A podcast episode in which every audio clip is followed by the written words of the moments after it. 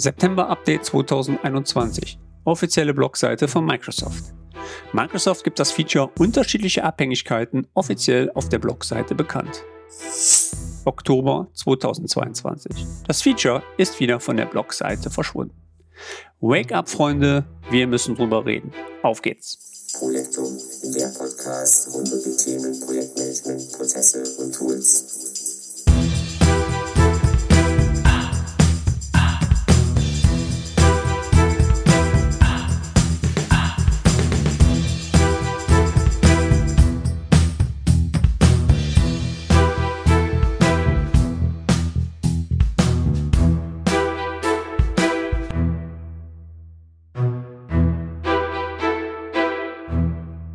Und damit begrüße ich dich zur April-Projektum-Ausgabe mit der Nummer 54 im Jahr 2022. Mein Name ist Torben Blankertz und heute geht es wieder einmal um die aktuellen Tech-News rund um das Thema Microsoft Project To-Do Planner und was immer wichtiger wird, um das Model-Driven App Project. Ja, wie gerade schon oben beschrieben, war das für mich schon ein ziemlicher Dämpfer, denn ich hatte das Feature euch ja auch schon in meinem letzten TechNew Podcast angepriesen und fast auf Wolke 7 geschwebt und dann im Oktober, bam, weg.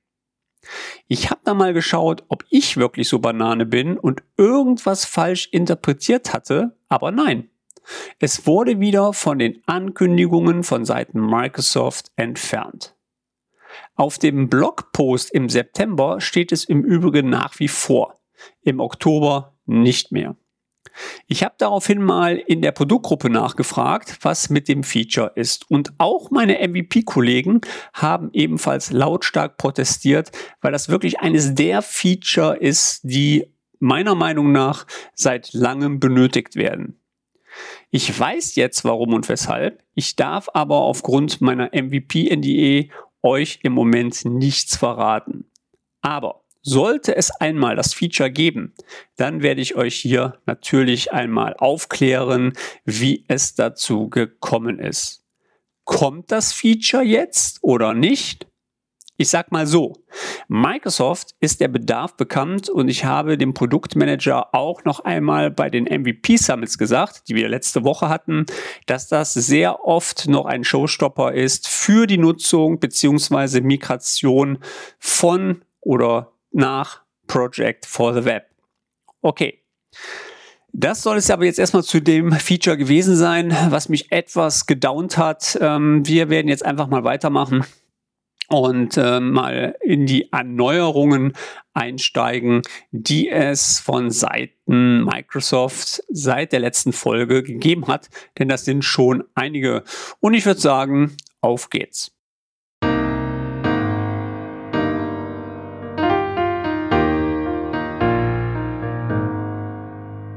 Als erstes steigen wir einmal in das Thema Planner versus Project ein. Ja, viele von euch stellen mir immer wieder die Frage, warum Microsoft Planner nicht in Project integriert wird. Der erste Versuch, den Microsoft ja hier gestartet hatte, war ja die Integration der Bordansicht in den Project Client. Im ersten Wurf mit zwei Templates Einmal für die Methode Scrum und Kanban. Nachher gab es nur noch das Template mit dem Namen Agile oder Agil oder wie ihr es gerne nennen wolltet. Das Ergebnis war damals, ich sag jetzt mal salopp, für die Katz. Denn keiner hatte wirklich mit diesem Board gearbeitet. War auch blöd, weil der Client logischerweise nur von einem Projektleiter benutzt wird, nicht aber von dem kompletten Team. Und das hat den großen Vorteil logischerweise von Planner. Denn die Anwendung ist ja einmal webbasiert und für alle Lizenztypen und Devices verfügbar. Das heißt, auch hier gibt es für jedes Devices entsprechende Apps, die ihr nutzen könnt. Microsoft hat dann sehr früh begonnen, Planner in Project for the Web nachzubauen. Wir hatten ja von Anfang an die Bordansicht, in der fehlten aber bisher einige nützliche Feature, die wiederum in Planner zur Verfügung stehen. Der Mehrwert der Features im Planner führte dann logischerweise zu euren Fragestellungen. Ja? Jetzt muss man wissen, dass Planner auf einer ganz anderen Technologie aufgebaut ist, wie zum Beispiel Microsoft Project for the Web. Im Planner haben wir drei Technologien aus dem Hause Microsoft, nämlich Planner, entwickelt von der PG, also Produktgruppe Project. Dann SharePoint für die Dateiablage und Office Groups für die Korrespondenz. Im Gegensatz dazu, wenn wir uns mal Project for the Web anschauen, ja, baut Microsoft Project for the Web im ersten auf den Dataverse auf. Und erst wenn ihr das Projekt kollaboriert, also freigebt, dann erfolgt die Integration in die Microsoft 365 Umgebung. Somit besteht die Herausforderung, Planner für Microsoft nachzubauen. Ja?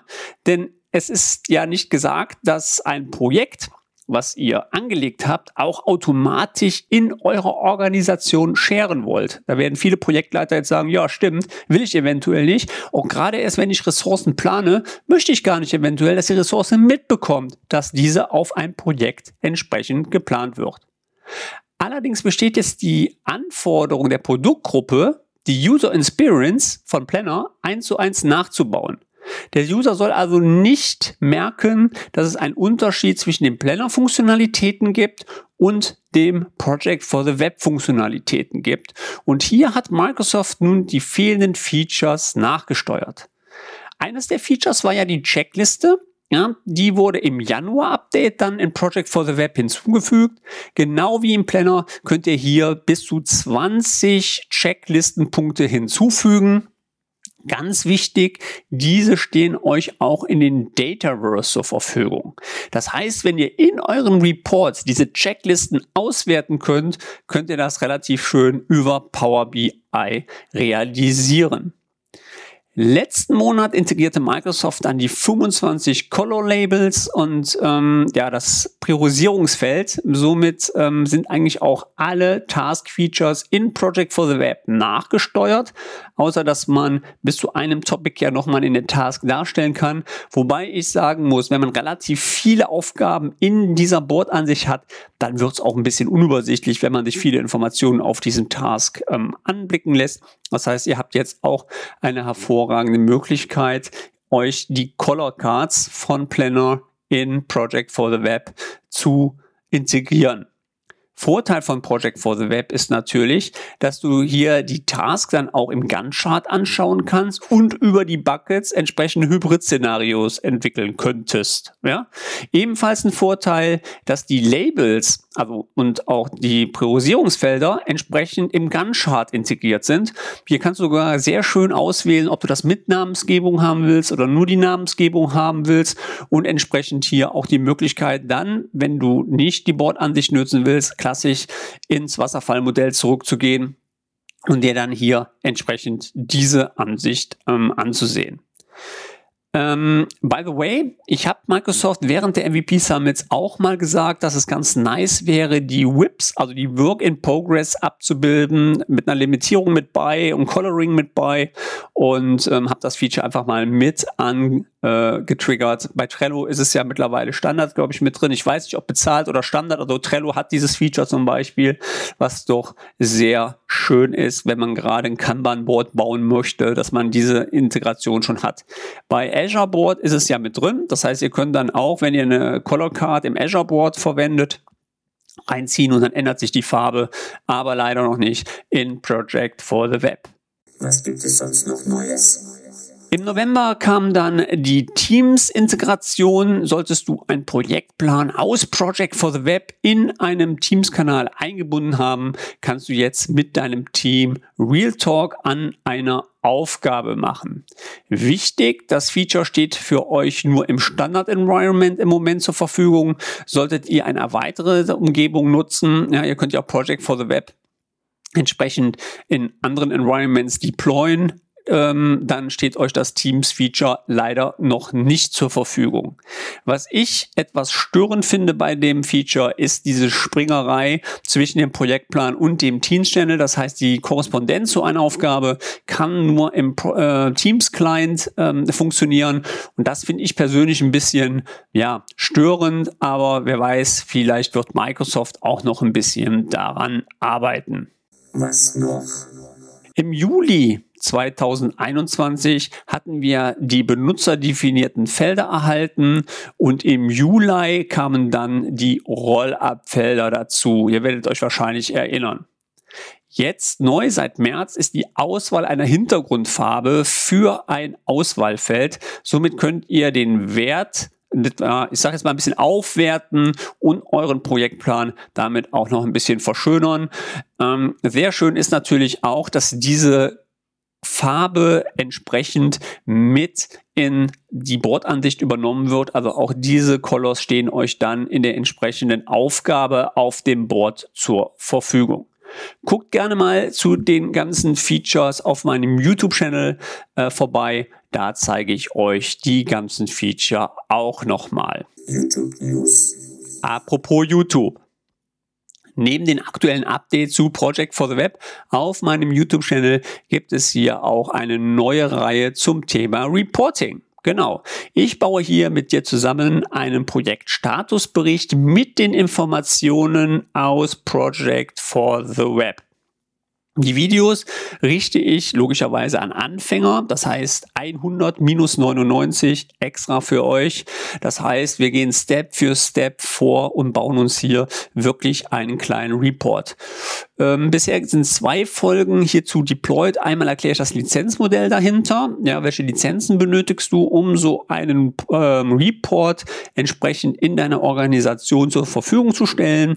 Im zweiten Teil installieren wir den Desktop-Client, nehmen so ein bisschen Customizing vor, so ein Best-Practice-Ansatz, was müsstest du einrichten beim Power BI und wir bauen dementsprechend dann die Verbindung zu unseren Dataverse auf. Blog News. Dann habe ich noch ein paar interessante Blogartikel von mir herausgesucht, die eventuell für dich auch interessant sein könnten. Den ersten richtet sich Richtung Projektnummern in Project for the Web.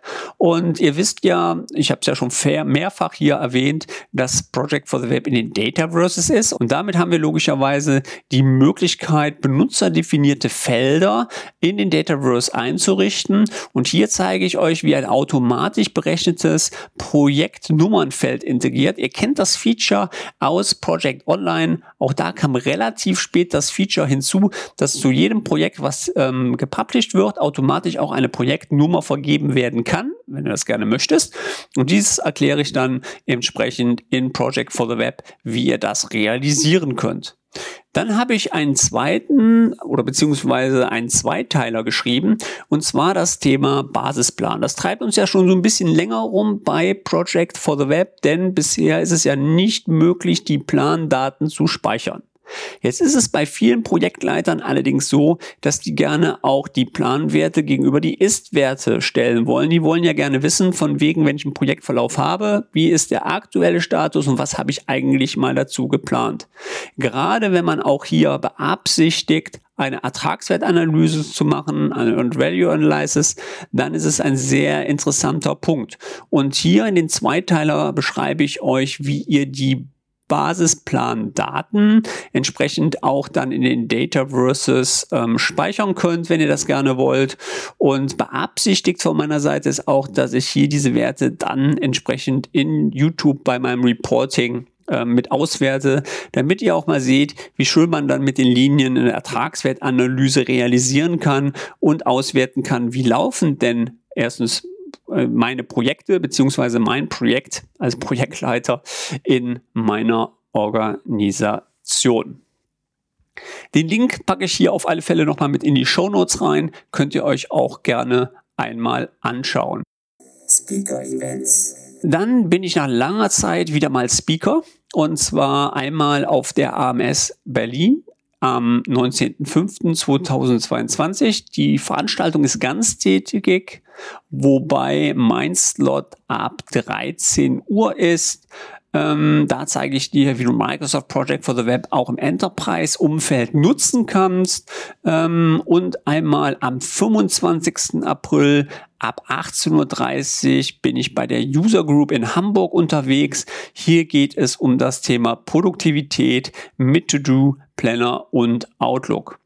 Alle Veranstaltungen sind remote, also du brauchst da nicht unbedingt hinfahren, kannst dich einwählen und kannst dann entsprechend meiner Session lauschen. Und was man erwähnen sollte, beide Sessions sind kostenlos. Auch hierzu packe ich logischerweise die Links hier mit in die Shownotes rein. Ähm, ja, dann kannst du dich auch gerne dabei anmelden. War das alles? Kommen wir zum letzten Punkt. Und damit wären wir dann auch mit den Tech News durch. In To-Do kannst du nun auch Labels einer Aufgabe hinzufügen. Ähm, ein Feature, was auch meiner Meinung nach längst überfällig war, gerade wenn man viel mit den Labels arbeitet. Ähm, Nachteil dieser Lösung ist allerdings, dass momentan dieses Feature dir nur im Browser zur Verfügung steht. Also das heißt, du kannst quasi im Browser diese Labels ähm, nutzen und die Labels sind nicht die, die aus Planner oder so angelegt werden, sondern logischerweise die du in Outlook angelegt hast, kannst du dann auch entsprechend deinen Aufgaben zuweisen.